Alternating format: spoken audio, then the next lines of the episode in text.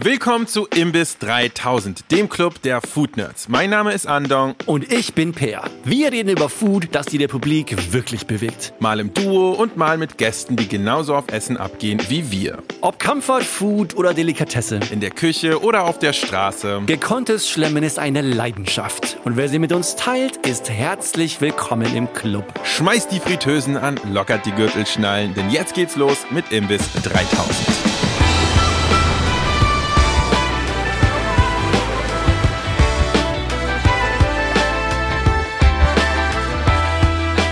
mein Lieber, wie oft isst du im Sommer Obst oder Früchte im Vergleich zum Winter?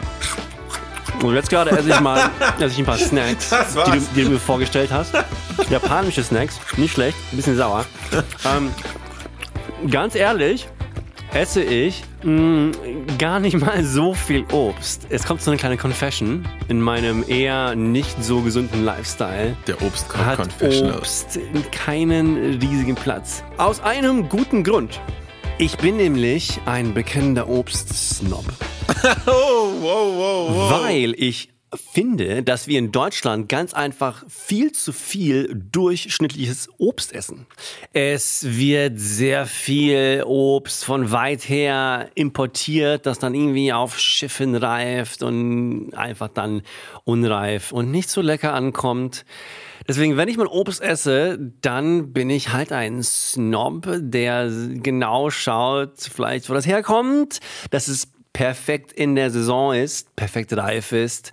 Und dann ist Obst doch geil. Aber sonst esse ich einfach viel zu wenig Obst. Ich gebe es zu, leider. Ich würde jetzt gerne sagen, oh, ich bin die Balance, was das Ganze angeht. Ich esse mega viel Obst und Früchte, aber ich bin tatsächlich ähnlich wie du jemand, der gar nicht so viel. Oh, ich dachte, du wärst Obst mehr der Obstfanatiker. nee, tatsächlich nicht. Bestätigt. Aber ist ja interessant, weil wir hatten uns dann nicht vorher abgestimmt drüber, aber mir ist es nämlich auch so. Ich habe nämlich seitdem ich mal richtig gutes, frisches Obst und Früchte gegessen habe, da wo sie wachsen, in Saison und so, habe ich halt gemerkt, wie lecker das sein kann und habe bemerkt, dass das, was man hier bekommt, im Grunde genommen einfach nur ein Trauerspiel ist. Weißt du, was das Allerschlimmste ist in Supermärkten? Nämlich? Die, äh, diese kleine Ecke mit exotischem Obst, weißt du? Wo dann so ganz, ganz sad, so, so zwei Sternfrüchte neben der Papaya liegen und vielleicht nochmal so ab und zu so, oh, heute Cherry Moyers im Angebot. Was ein Scheiß. Das ist einfach wirklich die Spitze dieses äh, Konsumwahnsinns. Mm. Und ich hasse es. Hast du schon mal irgendjemanden gesehen, der hinkommt so, oh, Sternfrüchte, heute endlich. Ah, es ist so ein Schwachsinn, tut mir leid. Der Rant ist sehr gerechtfertigt, aber um hier mal ein bisschen die positive Vibes reinzubringen, ich muss auch sagen, das hat auch eine Kehrseite, nämlich die gute Seite das Obst, was bei uns zum Beispiel in Deutschland gut wächst und auch in Saison sein kann und so äh, zur richtigen Jahreszeit, das ist dann wiederum verdammt gut. Banales Beispiel, der Apfel. Ein deutscher Apfel zum richtigen Zeitpunkt während der Erntezeit, vielleicht noch von einem guten Biobauernhof oder so, kann verdammt lecker schmecken. Verdammt lecker.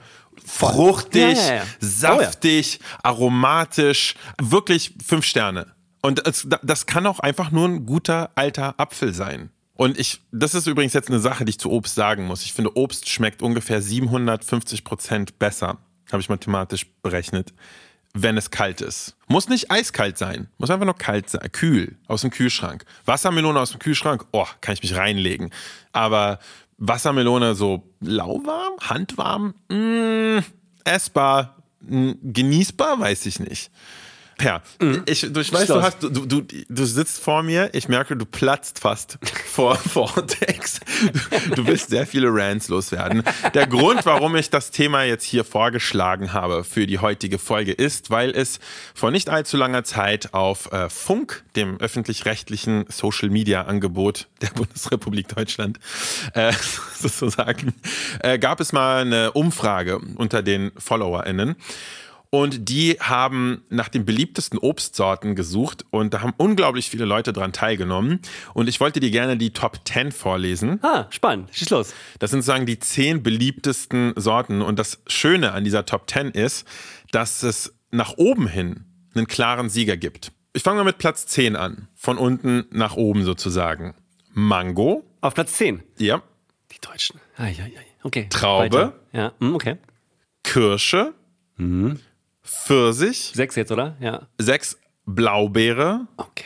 Fünf Banane. Vier Apfel. Und bis Banane waren alle recht nah beieinander. Und jetzt ab Apfel gibt's Sprünge. Apfel ist äh, sehr viel beliebter als die Banane. Noch ein wenig beliebter als der Apfel ist die Wassermelone. Auf Platz 3 dann? Genau, richtig? genau. Ja, ja. Und jetzt auf Platz zwei, ist ein großer Sprung, ist die Himbeere. Ah, ja. Und die wirklich der krasse Spitzenreiter, die beliebteste Frucht bzw. Obstsorte Deutschlands ist die Erdbeere. Die okay. gute alte Erdbeere. Das macht Sinn. Wundert mich jetzt nicht wirklich. Dass der Apfel so weit unten ankam, wundert mich mehr. Weil ich glaube, der Apfel ist das Obst, das am Ja. meisten konsumiert wird in Deutschland.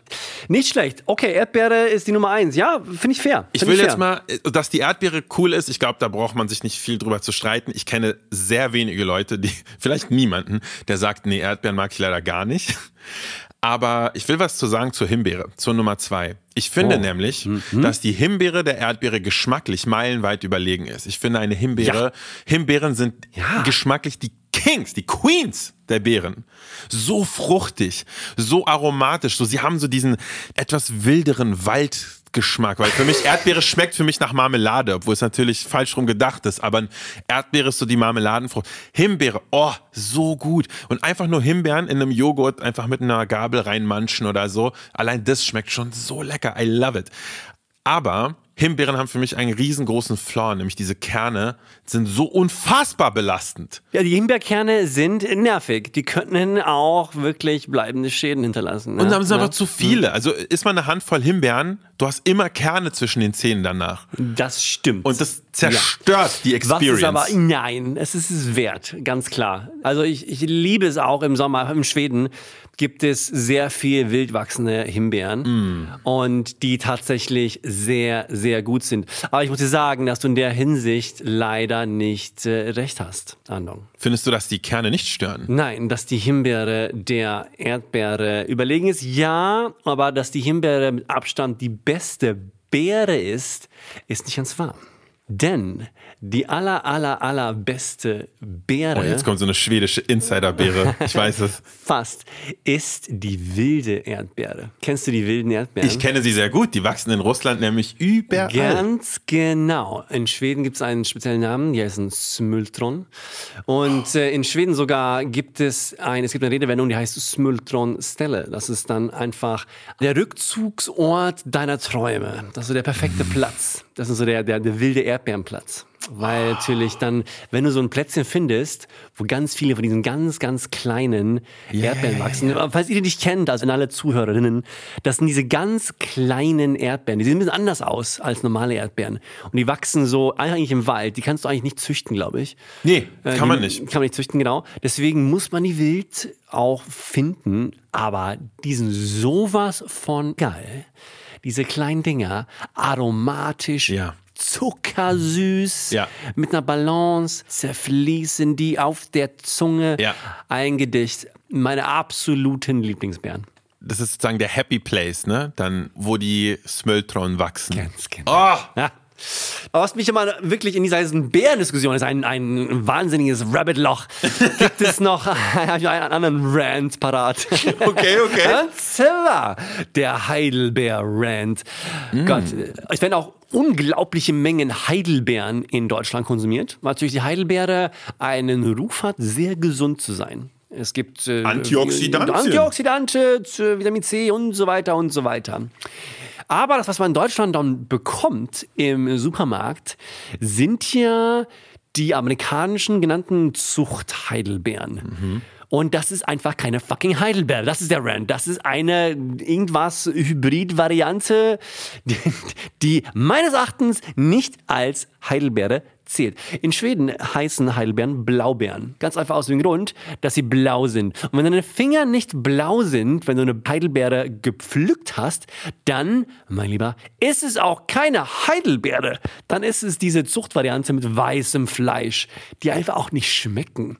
Nein, das, was du willst und was du essen solltest, sind die wilden Heidelbeeren. Etwas kleiner, mit ganz blauem Fruchtfleisch und einfach auch tausendmal leckerer. Und ich habe jetzt heute den ganzen Tag rumgegoogelt, um das irgendwie wissenschaftlich zu unterstützen. Aber ich würde mich jetzt echt wundern, falls die wilden Heidelbeeren nicht tausendmal gesünder sind als diese hochgezüchteten weißen Heidelbeeren, die nach nichts schmecken. Aber da kann ich dir noch was äh, ergänzen zu. Und zwar, es gibt tatsächlich eine Unterscheidung im Namen. Heidelbeeren sind die, von denen du gerade erzählt hast. Das sind die europäischen Heidelbeeren, die blaue Finger machen und so. Und jetzt ein bisschen, bisschen verwirrenderweise heißen halt die amerikanischen Blaubeeren. Wirklich? Und, ja, Blueberries so sind Blaubeeren. Also. Das macht überhaupt keinen Sinn. Und dann gibt es halt die European Blueberry und das ist die Heidelbeere. Okay. Und okay. es ist genau das, was das du meintest. Was aber die amerikanische Variante ist. Von außen sehen die sich noch relativ ähnlich. Ja. Aber einmal aufgeschnitten, Tag und Nacht Dann Unterschied. Sieht man die genau, europäische, die europäische sieht fast aus wie eine kleine, wie so eine Feige oder so. Die hat halt ganz so, ganz enge Kerne, ist alles so rötlich und so innen drin. Und die amerikanische, die schnell ist, sieht aus wie so ein Stück Pfirsich oder so innen drin. Also ja. ganz hell und, also ganz komisch.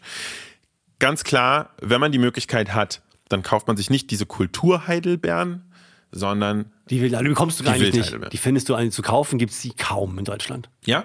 Echt, ja? Ich sehe sie ultra selten. Okay, aber lasst uns doch mal über anderes Obst genau, reden. Anderes Obst. Für mich, ich möchte gerne mal die ganze Kategorie an in Anführungsstrichen exotischen Früchten ansprechen, weil ich persönlich feiere die hart. Sowas wie Mango. Litchis, äh, frische Litchis schmecken super. Litchi sind aber, finde ich, eine Frucht, die äh, aus der Dose auch sehr gut ist? I don't know. Okay, okay. Litschis aus der Dose, Alter, im Ernst? Eieiei. Okay. Ich finde ja, auch Ananas weiter. aus der Dose gut, aber okay. Passionsfrucht finde ich auch mega uh, gut. Also ja. Passionsfrucht aka hm. Maracuja ja. finde ich mega, mega lecker. Sau lecker. Verdammt gut, ne? Hm.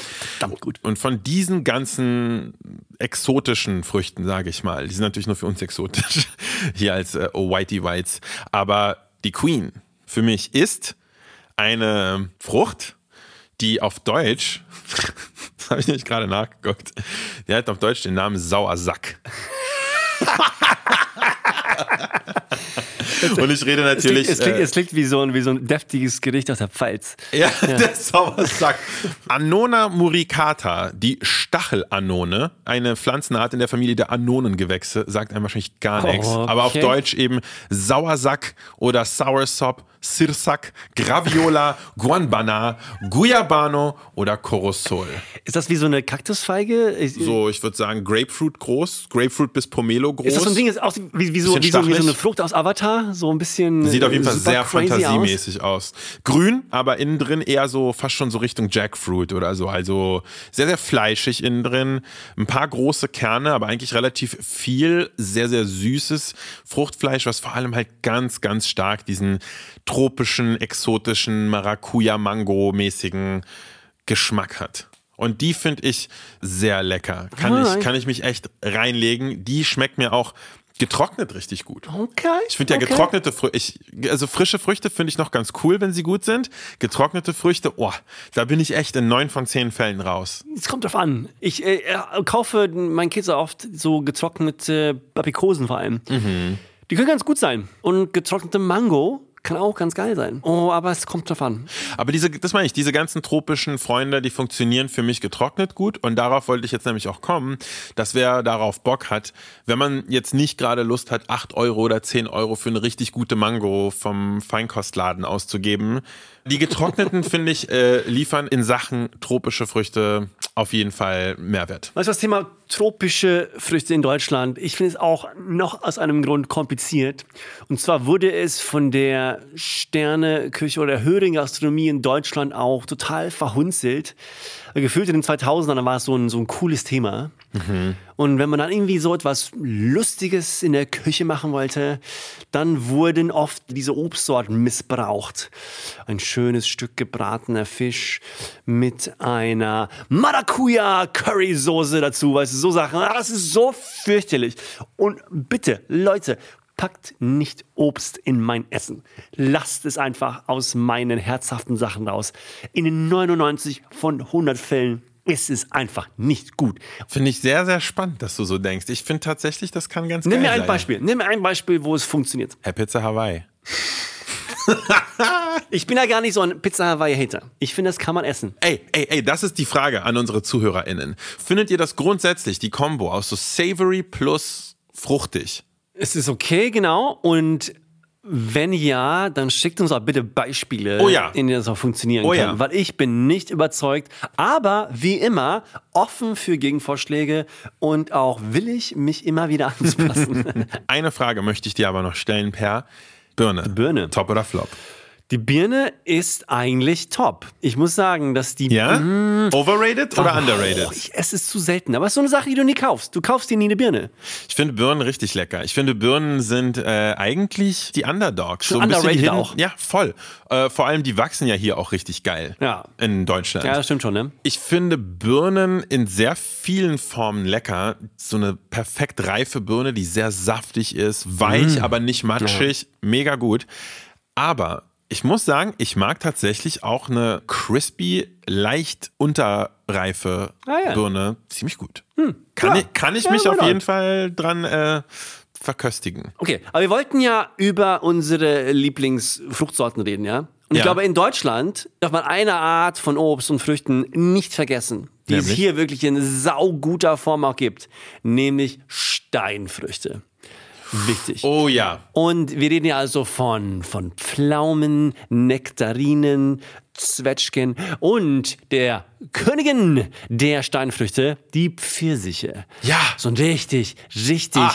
guter Bergpfirsich, Ja. der so richtig nur vor Saft quasi platzt und du beißt da rein und es läuft einfach links und rechts runter in diesem Pfirsichsaft. Das ist eigentlich für mich, was lokale Obstsorten angeht, das höchste der Gefühle. Es ist schon richtig, richtig ja. gut. Pfirsiche sind unglaublich lecker, wenn sie, gut in Saison sind Ja. und so. Und eine Sache, die ich loswerden muss, wirklich, wir haben vorhin über die ganzen exotischen Sachen geredet. Wenn ihr mal in Sachen Mango eine Alfonso Mango in die Finger bekommt, es gibt ja so 50, keine Ahnung, 100, es gibt unglaublich viele verschiedene Mangosorten und die werden dann sehr saisonal released und bekommt man dann ab und zu bei so Großhändlern und verschiedenen Geschäften so kleine, so, so gelbe Mangos. Und die sind sau lecker. Und das ist einfach so ein Ding, wenn du mal so eine gute, perfekte Alfonso Mango gegessen hast, dann ist Ende Gelände mit der, der Kartoffelmango aus dem Supermarkt. Die isst du nie wieder. Das war's. Leute, wir wollen wissen, was sind eure Lieblingsfrüchte, exotisch oder heimisch und oldschool. Schickt es uns zu. Wir werden auf jeden Fall darauf eingehen. Es gibt mit Sicherheit ein paar Sachen, die wir noch gar nicht angesprochen haben heute. Und da kommt ihr ins Spiel. Also, schickt uns eure Hot Takes, was Früchte angeht.